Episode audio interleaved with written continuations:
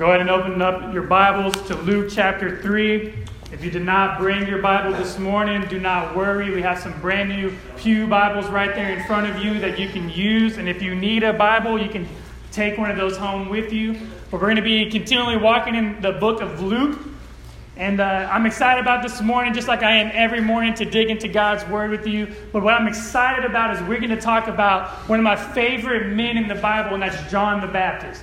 Um, John the Baptist has no care about what people think about him. He doesn't care what the culture thinks about him. If he offends anybody, he dresses crazy, um, he eats crazy, and he's just a full blown preacher of God's word. And so, anytime I get to talk about John the Baptist, I get a little pumped up. And sometimes when I, I think about how God um, um, brought Lucy and I here, I feel like I might be the John the Baptist of our county and our association. I'm a little different than most preachers in this association, which is a good thing, um, but I, I, love this. Um, and if you study preachers, if you study um, men who have been called to preach God's word, um, you will know that God gives us certain words to speak for a certain time for a certain people. And, and, if you look throughout history, you, you, think of pastors and preachers like um, John Piper, who preaches just fantastic, very clear gospel presentation sermons. But sometimes, if you really dig into why God gave him certain words to preach, it will blow your mind. Um, God and His Word is alive and a well, and sometimes God just brings the perfect message at the perfect time. Um, and that's what we're about to look at. What, the message that God gives John the Baptist right here in this context, in this culture, shook everybody. It, it, was a shocking message, but the awesome thing about God's word, if it was good then, it's still good today. And I think we relate more to that culture that John the Baptist was preaching to than we actually think we do. And so let's pray um, and dig in and see what that message is. Amen. Let's pray. Heavenly Father, God, we just um, praise you, God. Uh, just like the songs we sing, you are worthy to be praised. You are the King of Kings. You're the Lord of Lords. You are so good and so worthy of our praise and our worship, God, and we love you. But God, I pray that as we continue into worship, as we continue to look into your word, God, that you your presence would just be overwhelming uh, for us right now, God.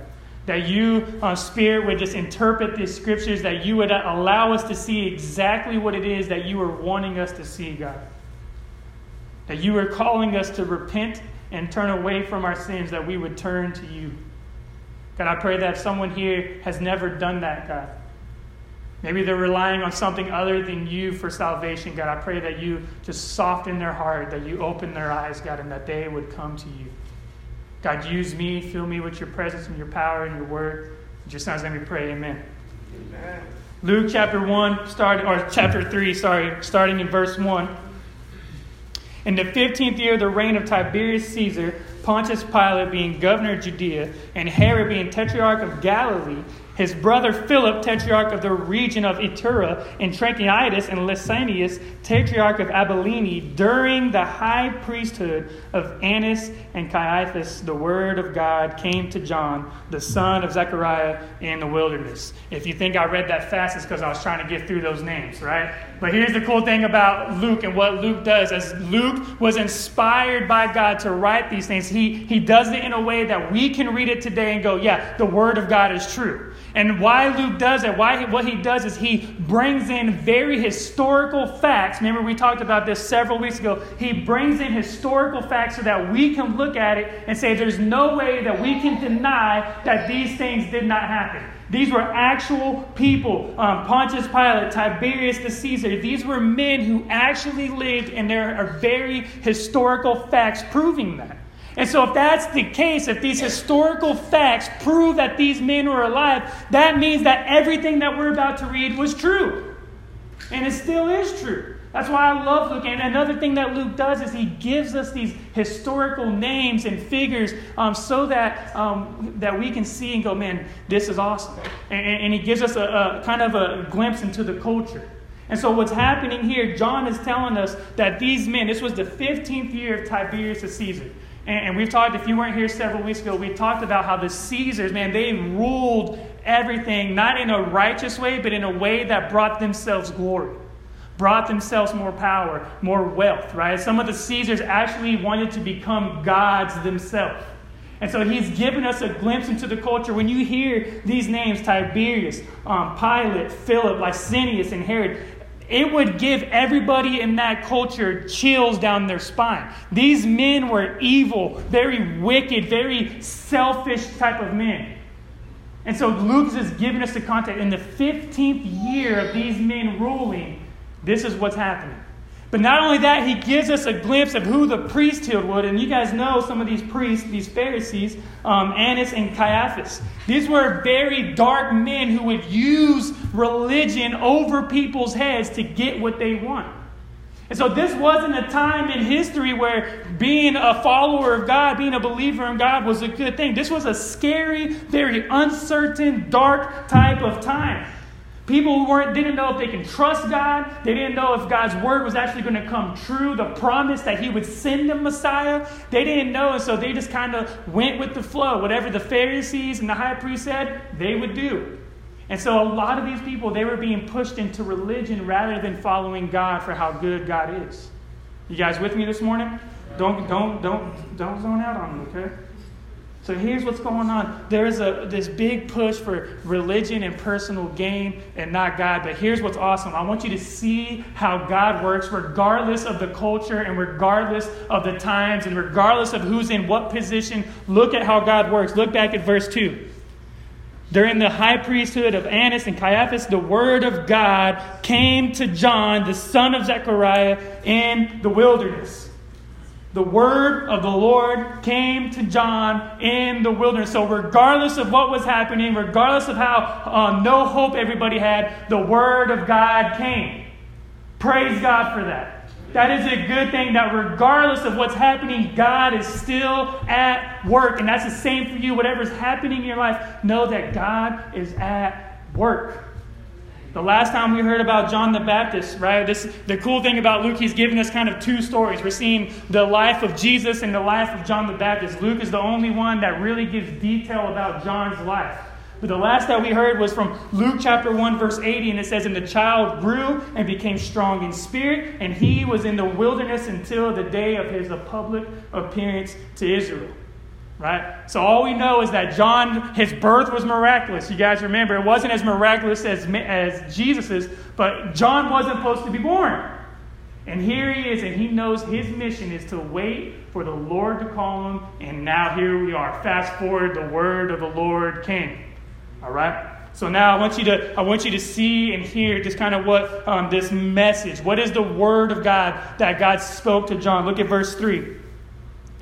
And he went into all the region around the Jordan, proclaiming a baptism of repentance for the forgiveness of sins.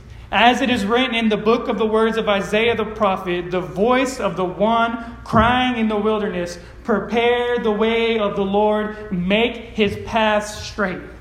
This is, God, this is John's ministry. This is why John was born. This is what God has called him to do to go and prepare the way for the Lord. Because guess what? A, a newsflash Jesus is on his way. And so, John's only mission is to come preach the gospel of Jesus Christ, and specifically, um, he said, a baptism of repentance for the forgiveness of sins. This was the perfect message at the perfect time that his whole entire life he's been waiting for God to send him. And here he goes, preaching a baptism of repentance for the forgiveness of sins. Now, I want to help you see things. I want you to be able to read the Word of God and see what it's focusing on. Because a lot of times the Bible focuses in on several different things. One, I want you to be able to read the scripture and go, okay, that's talking about God and his character. And that's the center of that text. Or, or maybe it's talking about Jesus and, and what Jesus is saying. Right now, I want you to see how this is a gospel centered text. And so I want you to be able to see this. Look at it with me, verse 3 again. And he went into all the region around the Jordan, proclaiming a baptism of repentance for the forgiveness of sins. So that word repentance is kind of a funny word, right? You don't necessarily ever hear that outside of a church content, right? Um, it's, it's usually a Christian, I, I like to say Christianese um, language, repentance. But simply what that word means, repentance means a change of heart, a change of mind, and a change of life. And I'll just make it real simple. It's like if you were driving right? Before Christianity, before you become a Christian, before you gave your life to Jesus, all of us were driving towards the city of sin. And I'm not talking about Las Vegas, right? But we're all driving, to stay with me, we're all driving towards a city of sin. But repentance looks like, hey, I'm getting into the next lane, I'm making the U turn, and now I'm driving away from my selfishness, my sin, my own desire, my addictions, whatever it is, I'm turning away from that, and now I'm redirecting my mind, my heart, and my life towards the city and the kingdom of God. So now what that looks like is now your sin should be in the rear view mirror. It's always there. It doesn't just go away, but it should be in your rear view mirror. You should be striving to drive and lead your heart, your mind, and your entire life towards God and His kingdom. A lot of times we water down repentance to, you know, you're going one direction, now you change and you go the other. That's a very simple, watered down version of what repentance means. Repentance is an entire life change from your heart, in your mind, all aspects of your life. That is repenting from one way to the next. It's every it's your entire life, every aspect turning away from your selfishness into Jesus. And this is John, um, his message that God gave him. He's uh, a baptism of repentance for the forgiveness of sins. What he's not preaching, he's not preaching, get baptized, repent, then you are forgiven. That is not the gospel. That is so backwards and far from what Jesus Christ has done that it's ridiculous. Repentance and forgiveness, they go together. You cannot have forgiveness without you repenting first. It does not work. And it's not because you've repented, it's because of what Jesus Christ did in order that you might have forgiveness. It's not about us. It never has been about us, never will be about you and what you think you are. Jesus died for sin so that we would turn away from our selfishness and turn to his righteousness. And this is what John's preaching. That's good news. That's good news for us because God calls us to repent, to turn. Literally, just turn towards Him. And if God's doing that, that means it's good. If God's calling us to repent, that means that we can trust Him with our lives, going, God, I was an evil, wicked person. I ran away from you. I was talking to Greg this morning how my freshman year in college, I was running from the Lord. I did not want to become a pastor. But God telling me that He will forgive me is so good because all I need to do is just repent and He removes my sin. The Bible says, as far as the east is from the west, He removes it completely. That is great, great, good news. That is the gospel. Y'all with me this morning? Man, it got a little quiet in here, huh? But now, what this is happening now, I want to be clear baptism is not what brings salvation. Baptism is not, it, it, it, does not bring salvation. If, if baptism is what brought you salvation, then what Jesus Christ said on the cross to the thief, you guys remember Jesus died on the cross, right? Y'all remember that, right? Y'all haven't forgotten that, have you? I hope not. But Jesus died on the cross, and next to him were two thieves. And he looked at one thief and, and he said, Today, because of your faith, surely I will see you where? In paradise. Now, if baptism equals salvation, then what Jesus said to him is a lie. But that man on the cross didn't have time to get off the cross, go down to the river, get baptized, and then go back and hang himself on the cross. Jesus said when he was on the cross, It is finished.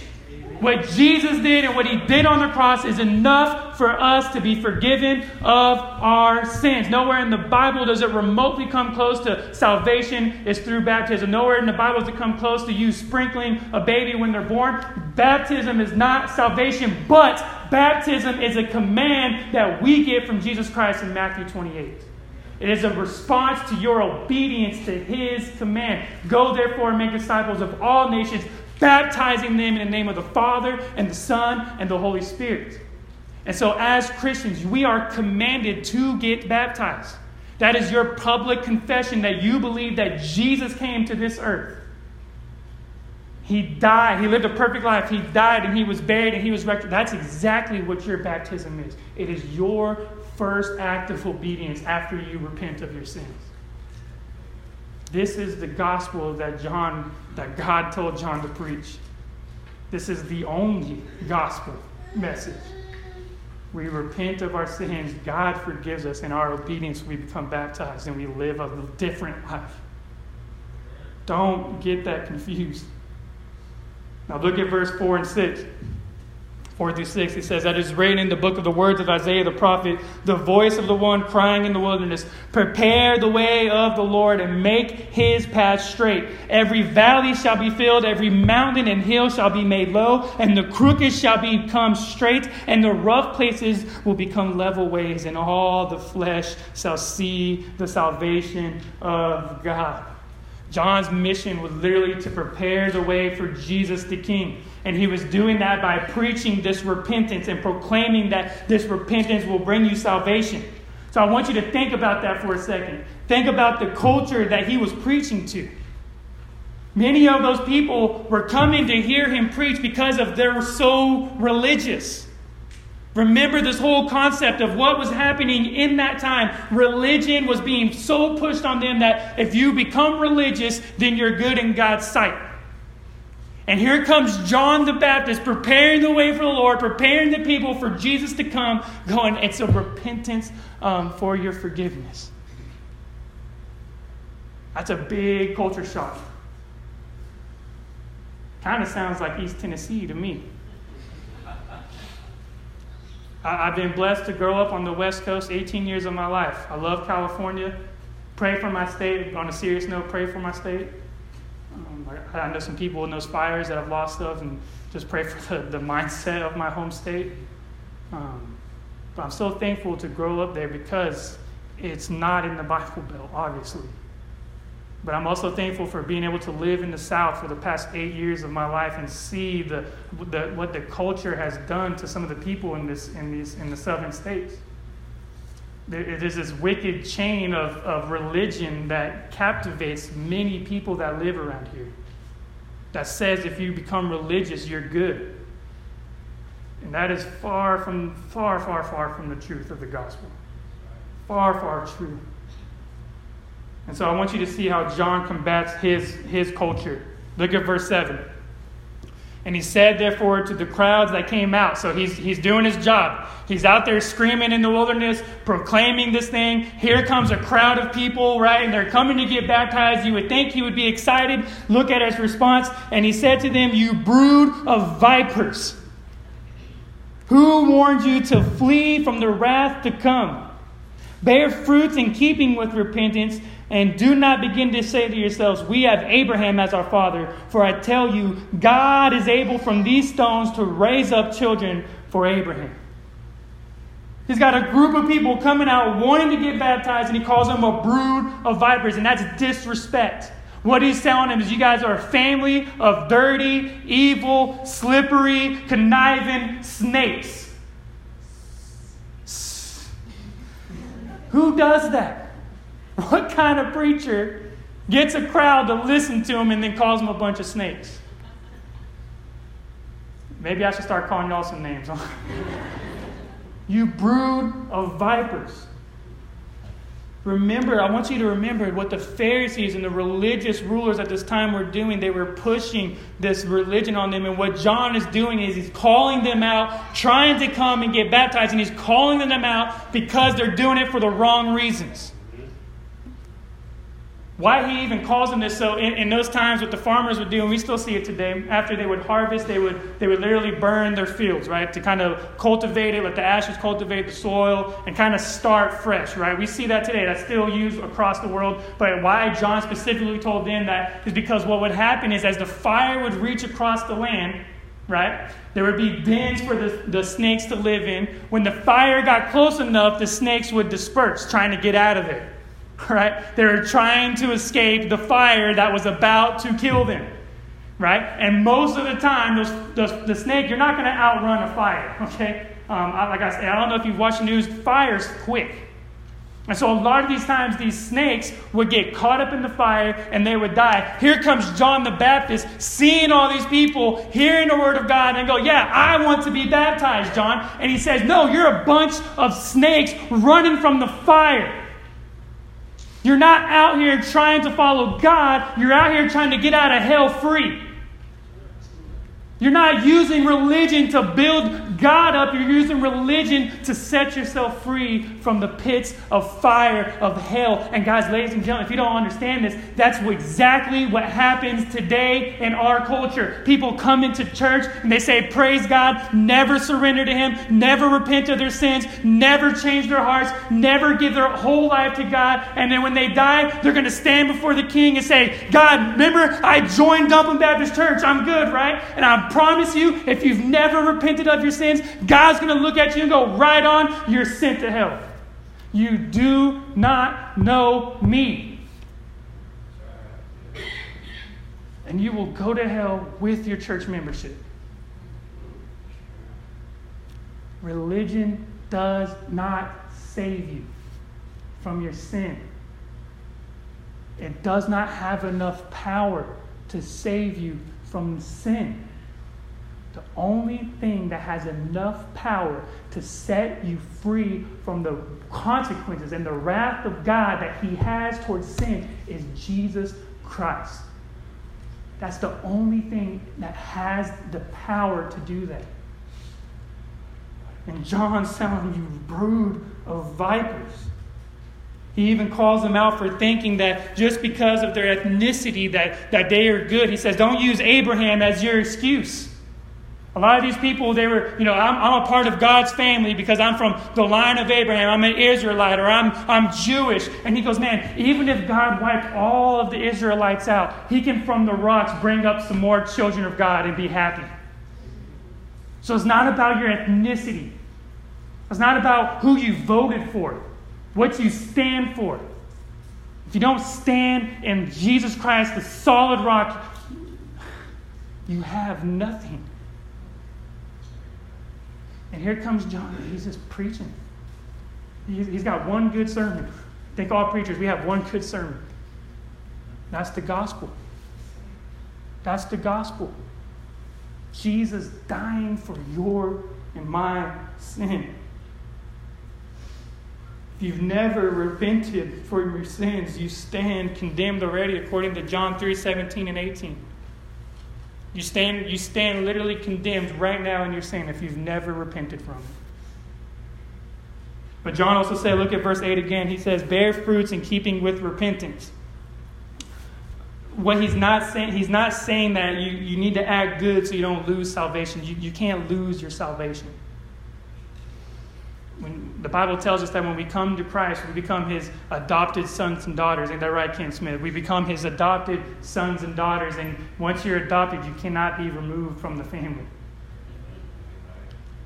That should make you want to cry a little bit. But what he's saying here is he's confronting them on their spiritual standing before God and their quality of life. True repentance comes with a life that has good fruit. Jesus preaches that. You know, if, you know a tree by the fruit that it bears, right?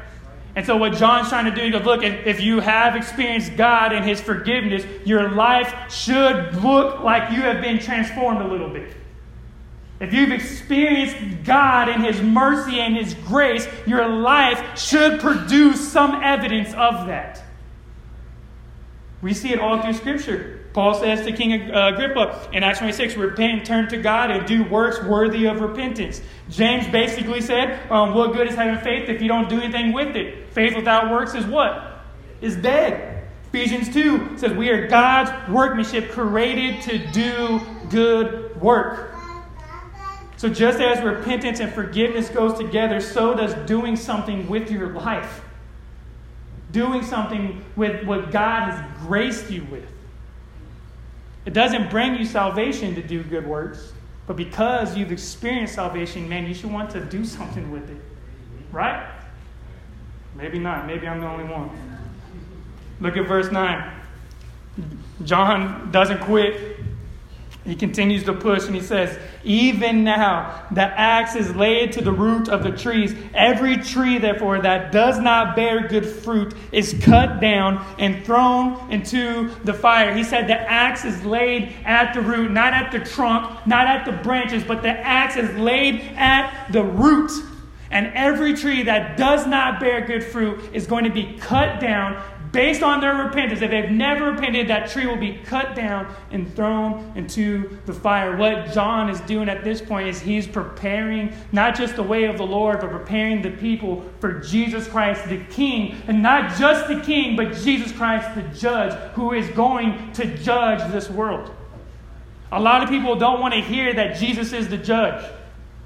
A lot of us would be just fine if Jesus stayed in the manger as a baby, because babies are cute. Right? Y'all don't think babies are cute? What's wrong with you? You brood of vipers, right? A lot of us would be fine if Jesus was just the baby, that's fine. Or if Jesus was just the king because he is my king and that's all happy. Uh, we can leave Jesus as the Lord of my life because that's, that's happiness, the Savior of the world, the Prince of Peace, right? But Jesus, in reality, yes, he's all of the things. And yes, those are happy thoughts. But Jesus, you have to know him fully. He's also the king that is coming to judge the world. And because of that, we praise Him. If God wasn't good and if He wasn't a God of justice, He would not be worthy of our praise. But God is a just God. Look down, I'm going to skip down to verse 15 and 17, 16 and 17. It says, As the people were in expectation and all were questioning in their hearts concerning John whether if he was the Christ, John answered them all, saying, I baptize you with water, but he who is mightier than I is coming, the strap of whose sandals I am not worthy to untie. He will baptize you with the Holy Spirit and fire. His winnowing fork is in his hand to clear the threshing floor and to gather the wheat into his barn, but the chaff he will burn with the unquenchable fire. This is what this is an image of what Jesus is going to do when he comes back. He promised us that he would come back to get his people. And what that's going on, you, you John's giving them a visual of a farmer kind of going through his wheat, right? Going through his hay. When you take your fork in and you kind of shake it, the good stuff falls out and the bad stuff kind of goes into the air. It's kind of left over. You gather the bad stuff and you burn it. It's useless. John's telling us, man, if you do not repent of your sins, if you do not turn to Jesus Christ and give him your life, you are that, that waste that is going to be tossed aside and burned in the fire that's unquenchable. Jesus is a just judge. A lot of people say if God was so loving and so good, how can he send people to hell? Because he's a just God. He is just. Mm. I'm here to tell you. And I know, let me, some of you might be offended right now. And that's okay. It hurts when our sin and, and, our, and our quality of life and what we're doing with our life or what we're not doing with our life, it, it hurts when it gets called out. But what's more offensive to God is you not acknowledging the sin in your life. That's what's more offensive to God than anything else. You choosing not to acknowledge the fact that you have sin in your life that you need to repent of. A lot of times, and I know, I know this to be true, I've, I've, done ministry for eight years, I grew up with my grandparents. A lot of the times, you would think that as you were a Christian for many years and you get into your older stages of life, that it would be way easier for you because you've been walking with the Lord a lot longer for you to come daily and repent to Jesus Christ. But it's opposite. I've noticed in my ministry that the older Christians get, the easier it is for them to think that they don't need to repent anymore. That's dangerous. That is so dangerous. Repenting should be happening every single day. Why? Because you sin every single day. You always have something that you're messing up in. There's always something that you keep turning to rather than God. So that means daily we need to be coming to a spot in our life, in our walk with God, that we say, God, I'm sorry. I'm repenting right now. I'm turning from it because I want to drive not towards my own sin, but I want to drive towards your kingdom. So if you're if you if you've been walking with Jesus for longer than I've been alive, don't fall into that trap still you still have to repent. Not repent so that you that you might lose your salvation, but re- this repenting of God. I, I'm sorry, I keep turning away from you.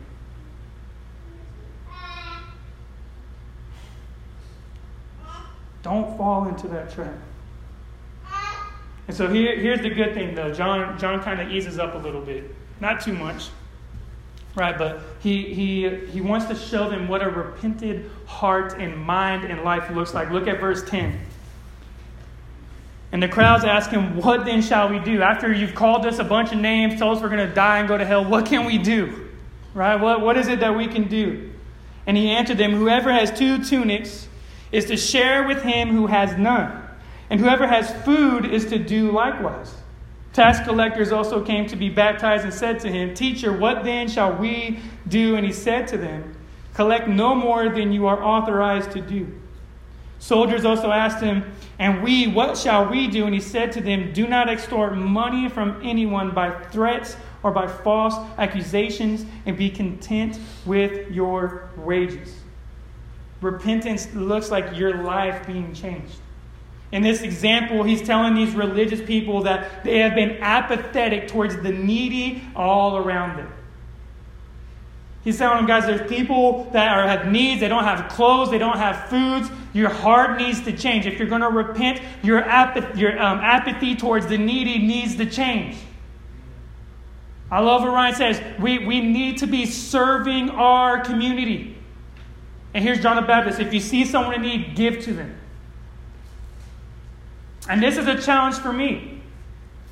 I'm always, I always try to be open and honest with you guys. I grew up in an area where there's a lot of homelessness. I mean, a lot of it. Everywhere you look, there's someone that has no home to put their head, to lay their head down. And most of the time, where I'm from, they're there in that situation and in that scenario because of some drug addiction. That, that is my, my childhood, my context. That's the majority of those scenarios. And so I grew up really apathetic, which means I, I, I grew up kind of numb. I've just seen them and it doesn't bother me anymore. Now, what John's telling us, if we are to be repenting of our sins and be turning towards God, the things that we used to see and think has to change.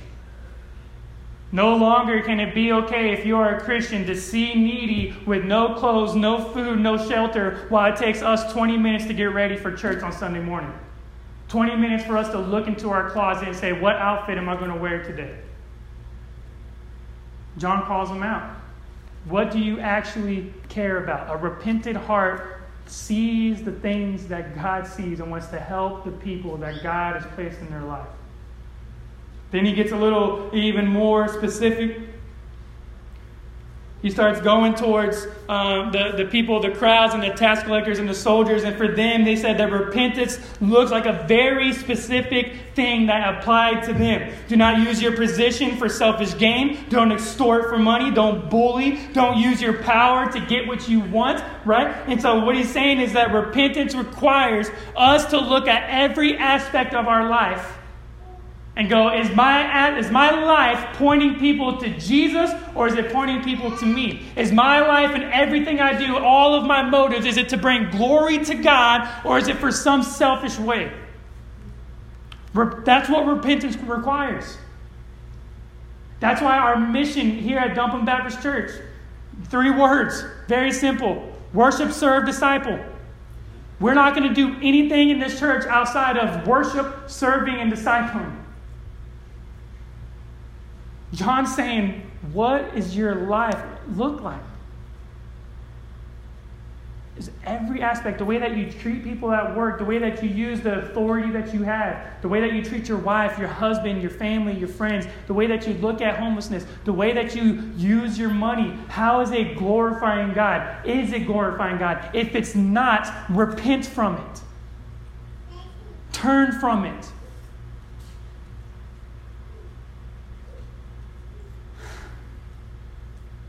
So the question is, how do we do that? And what that looks like is you kneeling before God Almighty every single day, asking Him to show you exactly who you are. It requires you to literally pray, God, what is, what is it that you're calling me to do? And then, then it requires you to actually look at your life and ask yourself, what are the temptations to sin that happens in my life every day? God, what is it that I'm failing in every and you guys know. You guys know your sin. There's certain places you can't go. There's certain people you can't talk to. There's certain things that you can't watch because it's going to cause you to sin and stumble. The best way to, to stay away from those things is to stay away from them. Let them go. But we don't look at ourselves because it's kind of ugly to look at ourselves sometimes. Amen? But God's grace and His love, He doesn't see that. When you come to Jesus, He sees His Son and your faith in His Son, and He says, I love you. Rely on me, I'll pull you through this temptation. So, John 3 demands us to understand what repentance looks like. Because if you don't, uh, if you if you don't understand repentance, you are missing the you're missing everything. You're missing the gospel. You're missing what it means to be a Christian and the Christian life, and that that simply is to be a life that is full of repentance. So here's how we're going to close. I'm to ask uh, the worship team, y'all coming up. Maya, we can go and start playing. John called that culture to do a major heart check. I mean, he, he stood in front of a group of people who were there to get baptized, but he had them check their lives first. Y'all focus with me. He, he had them check their lives first, and we need to do the same exact heart check today. You have to look at yourself and see where you are not standing rightly before God. What areas in your life are you not glorifying Him? If you want to have a biblical test, the first one, because the Bible talks about this way more than anything else, is what are you doing with your money? I haven't talked about tithe yet. I haven't. But the Bible talks way more about what you should do with your money because I, I promise you, money will dictate who and what you serve. Are you generous with your money? Are you generous in giving God what it already belongs to Him in the first place? If not, if, you if it's hard for you to give back to God what's already His, there's a spiritual problem in your relationship with God. I love you guys. Are you generous with your possessions, with your car, with your home? Are you generous with your family? Are you generous to God with your time? These are all spiritual, biblical heart checks that you need to be. And me too, I promise you, this is me too. I don't read this Bible and I say preachers are exempt from this. This hits me hard. I have to heart check myself every single day because I fail God every single day. But I want to strive to be the man that God created me to be and live a life that is repentant. That proves that God's forgiveness is the sweetest thing that you can ever experience. If you've experienced God's sweet forgiveness, I want you to clap with me right now.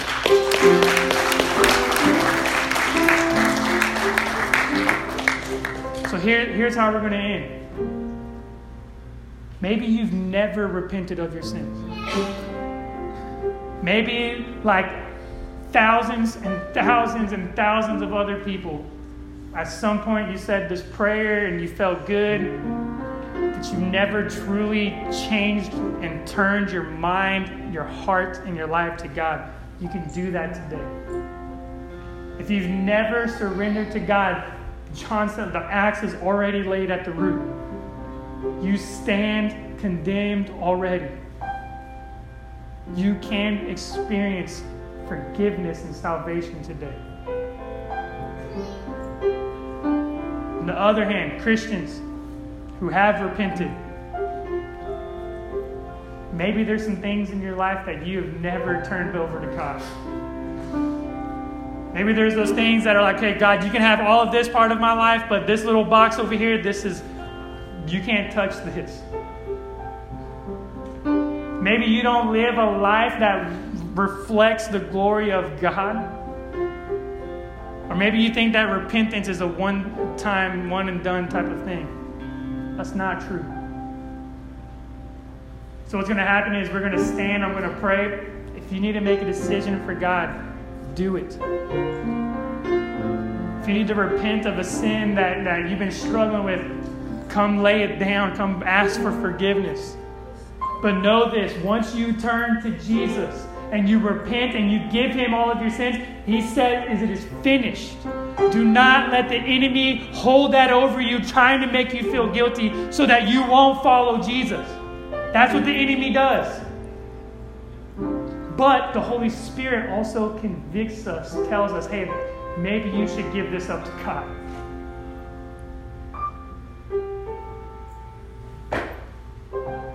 Let's pray.